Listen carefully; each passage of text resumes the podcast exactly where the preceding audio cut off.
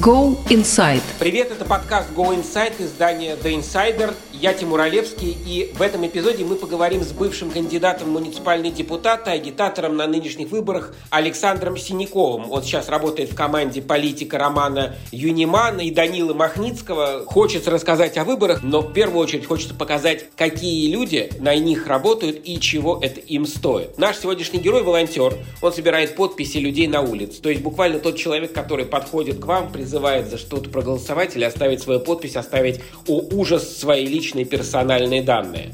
Он за это не получает денег, у него есть свой бизнес, и несмотря на проблемы со здоровьем, вызванные онкологией, между прочим, продолжает заниматься этим довольно тяжелым делом. Кстати, про рак, сейчас он в ремиссии, а до этого он действительно пережил тяжелую операцию.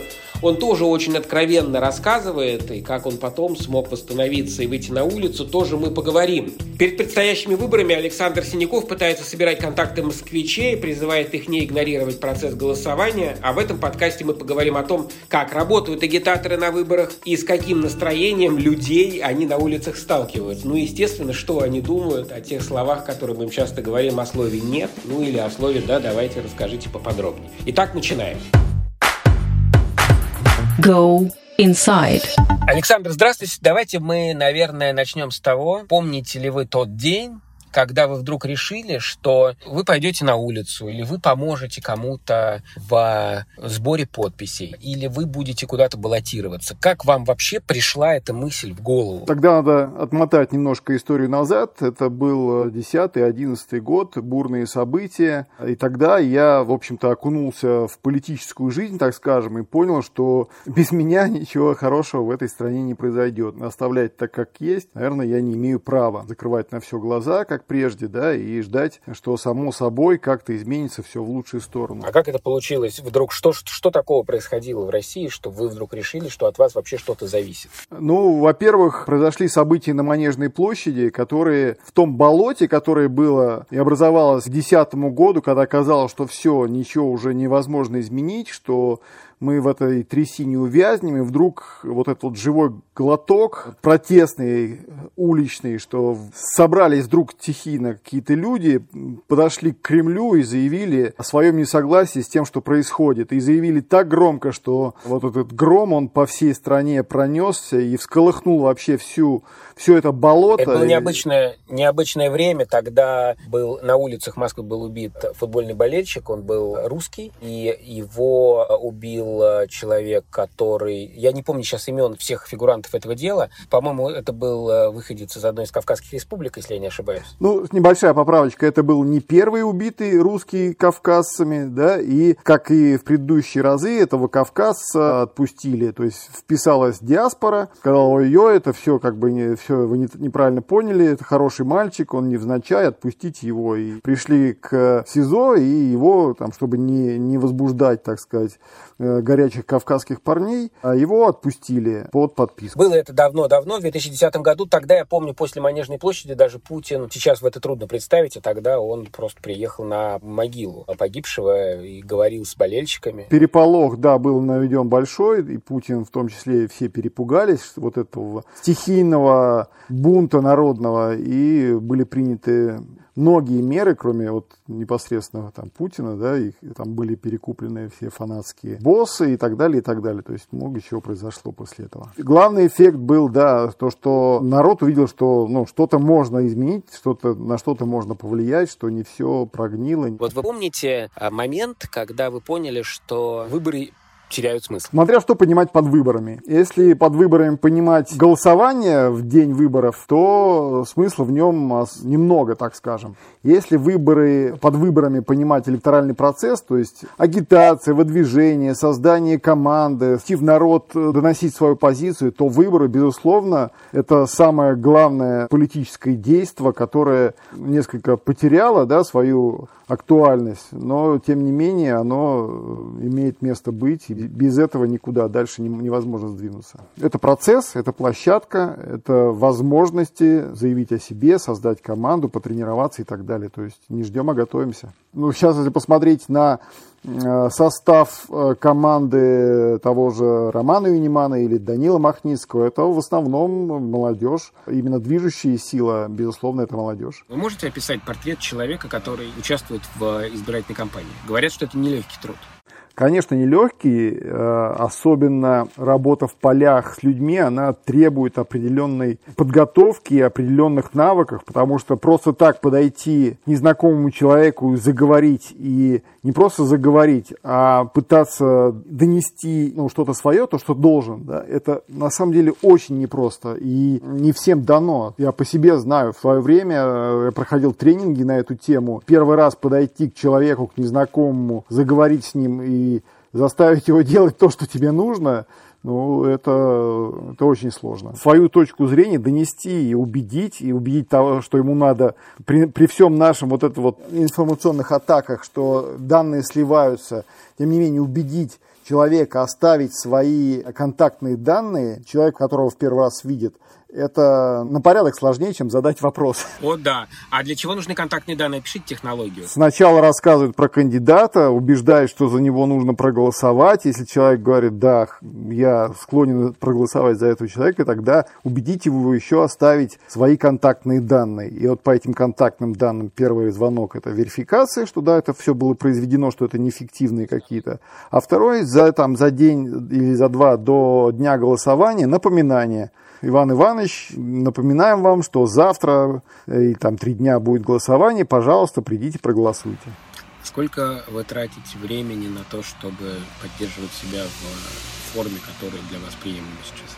То, что я активно работаю и плюс к этому еще пытаюсь находить силы и время на агитационную работу, да, на выборной кампании, оно как раз и дает некое назвать это фитнесом, да, и занятием нельзя, но каждый день заканчивать физической усталостью, это как раз э, мой метод э, реабилитации, так скажем. А когда вы узнали о вашем диагнозе, что у вас онкологическое заболевание, у вас рак желудочно-кишечного тракта был, кажется, если я не ошибаюсь? Да, толстые кишки. То есть вы, рассказали об этом, вы не испугались, вы не стали скрывать это, потому что люди по-разному относятся, непонятно в такой момент, все по-разному реагируют. Вы сразу написали где-то в пабликах о том, что с вами происходит. Да, да это, безусловно, помогло. То есть нашлись друзья, у которых есть друзья, как-то связанные с этой областью. То есть пошли какие-то квалифицированные советы. И как-то сейчас называется в онкологии маршрутизация. То есть куда пойти, каким образом и так далее. То есть дали контакты каких-то людей. Я пошел уже, кроме вот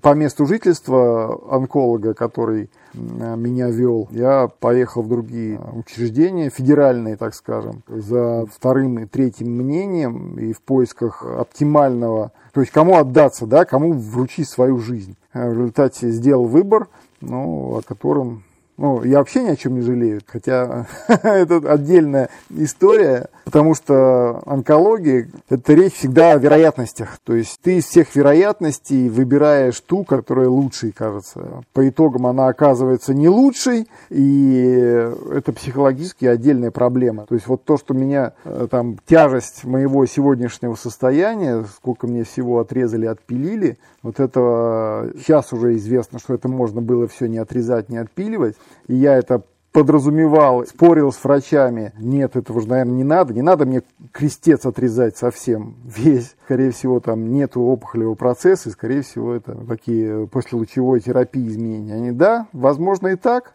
а если нет? Вот оказалось, что там нет опухоли, мне отрезали крестец со всеми вытекающими, мне отрезали половину пресса, э, пересадили на крестец. Вот, то есть я весь как Франкенштейн, и надо с этим смириться, что это все, в принципе, было зря. И надо с этим всем теперь жить. И не корить себя, и не корить врачей. И относиться к этому, ну, как-то иронично, может быть, даже. А как сейчас устроен ваш агитационный день? Днем я занимаюсь текущими делами, в вечернюю, там же две смены, утренняя и вечерняя. Вечернюю смену я стараюсь э, выделить под, то есть в вечернюю смену присутствовать на районе. Я беру агитационные материалы, газеты, визитки. И я пристаю просто к людям, которые сумрачные в Новой Москве, в этих в человейнике идут с работы из метро, вот, угрюмые, и к ним пристаешь со своими тезисами. Как они реагируют на это? Ну, большинство плохо реагирует. Плохо, это ты обращаешься к человеку, он вообще никак не реагирует, проходит мимо тебя, нарочито, даже взглядом не удостаивает. Вот. Либо там буркнет что-то, что ему неинтересно, он не, не будет участвовать в выборах. Попробуйте меня убедить. Вот я вам говорю, это все фигня, это все куплено, заниматься этим цирком мне неинтересно. Вы можете объяснить, почему это не зря для вас? Конечно, потому что много аргументов, и, кстати, вышло большая, большой пост э, Романа Юнимана, зачем он всем этим занимается. Замечательно. То есть мои мысли, многие там отражены. То есть основной тезис, все-таки, хоть вы говорите, что это произойдет, может быть, там через 20, через 30 лет, но это может произойти завтра. Завтра может случиться все, что угодно в нашей стране. И, возможно, завтра понадобится э, участвовать в более-менее да, относительно свободных выборах, чтобы людям, которые наши, так сказать, близкие по убеждениям, по духу, получить какое-то представительство в, во власти, в законодательной, а потом в исполнительной, надо быть готовым участвовать в свободных выборах.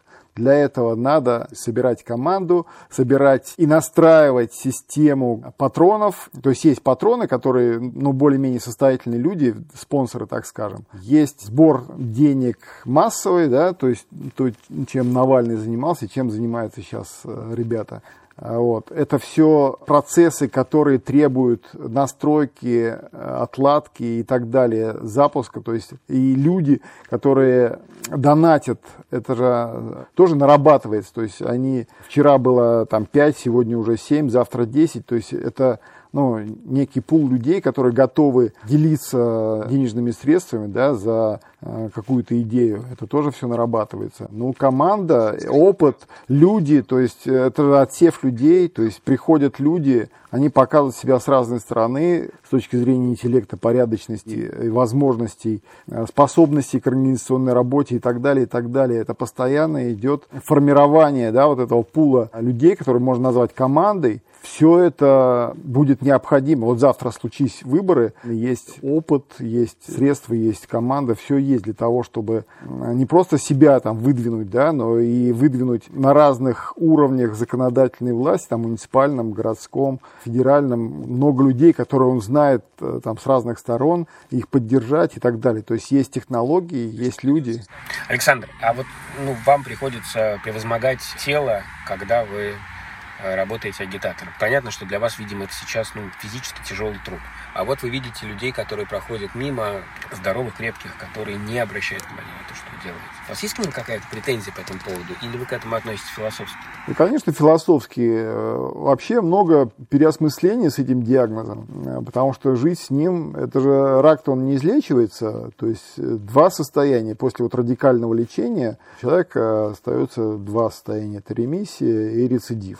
То есть сейчас я в ремиссии. То есть это ремиссия, это в любом случае временная. Оно может тянуться долго, годами, десятилетиями, а может там завтра все случится. Никто этого не знает заранее. Это в любом случае располагает к философскому отношению к жизни, то есть чтобы жить полноценно, дышать полной грудью, так скажем, и наслаждаться жизнью, надо переосмыслить вообще все, что было, все подходы жизненные. Ну, во-первых, это не строить планы и не откладывать ничего на завтра. Не жить на черновик, вот есть такое выражение, да, то есть сейчас я так как-то живу, а что-то там достигну от чего-то или там сделаю что-то, и тогда уже по-настоящему заживу. Нет, здесь сейчас, жизнь здесь и сейчас. Не завтра, не когда-то там, а вот то, что я сегодня живу, это и есть настоящая жизнь. Я, конечно, вот запланировал и тут же у меня коррекция. То есть я планировал, как всегда, например, быть а, наблюдать в каком-то качестве за выборами, да, это у меня с того же, с 2011 года, у меня все выборы, я там, как член избирательной комиссии или как кандидат, присутствую на избирательных участках, это у меня как отче наш. Тут у меня на, на эти выборы тоже было в планах, я рассчитывал свою форму физическую догнать для того, чтобы целый день мог присутствовать, но вот под, подходит уже день голосования, я понимаю, что нет что я это не выдержу, что я вот не буду участвовать то есть в наблюдении, Вот мне единственный план, который у меня был, который я планировал, и тот сорвался. Вот вас, когда вы разговариваете с людьми на улице, у вас складывается ощущение, как люди относятся к выборам и как они их себе представляют? Ну вот э, специфика именно вот этих вот спальных районов, где очень много куплено в ипотеку, э, то есть люди озадачены выживанием, надеждой только на себя.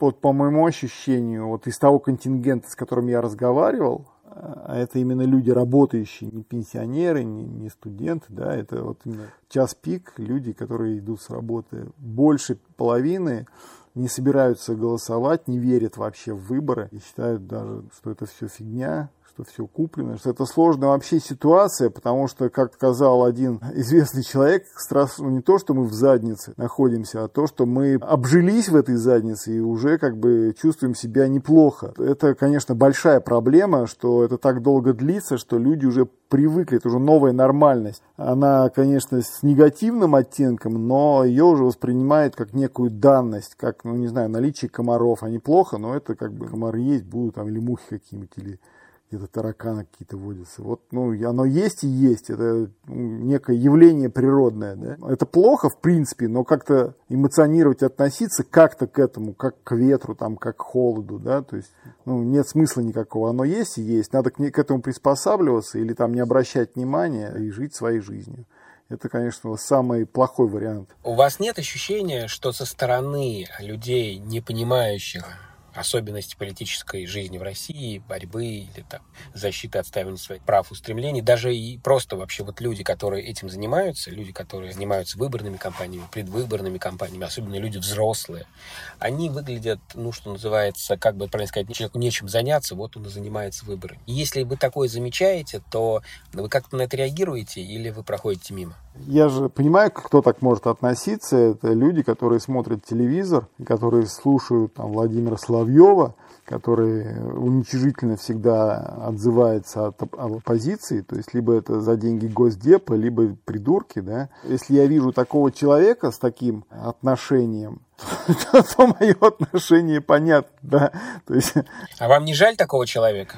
Мне жаль э, не человека, а народ. Моя основная претензия к этому режиму не то, что он обворовывает э, народ, а то, что он оболванивает народ, что он народ превратил в тупое быдло. Вот э, в этом моя главная претензия. Вот с этой точки зрения, что благодаря вот этой массированной пропаганде и изощренной пропаганде. То есть ее же не сравнить ни с белорусской, там, дубовой, да, ни еще с какой-то. Она же талантливо сделана в основном. Есть, конечно, на разные вкусы там но есть и даже на умных людей рассчитанное. И в целом народ э, в основной в своей массе зомбированный, оболваненный, который живет ложью, который живет в вымышленном мире – и живет какими-то химерами, то есть абсолютно потерявший и моральные ориентиры, и вообще представление об этом мире, и это все заслуга вот этого нашего режима, вот моя основная претензия. Поэтому мне жалко в целом народ, и досадно, и хочется изменить это все. Спасибо огромное за этот разговор. Вы слушали подкаст Go Inside издания The Insider. С нами был Александр Синяков, я Тимур Олевский. До встречи.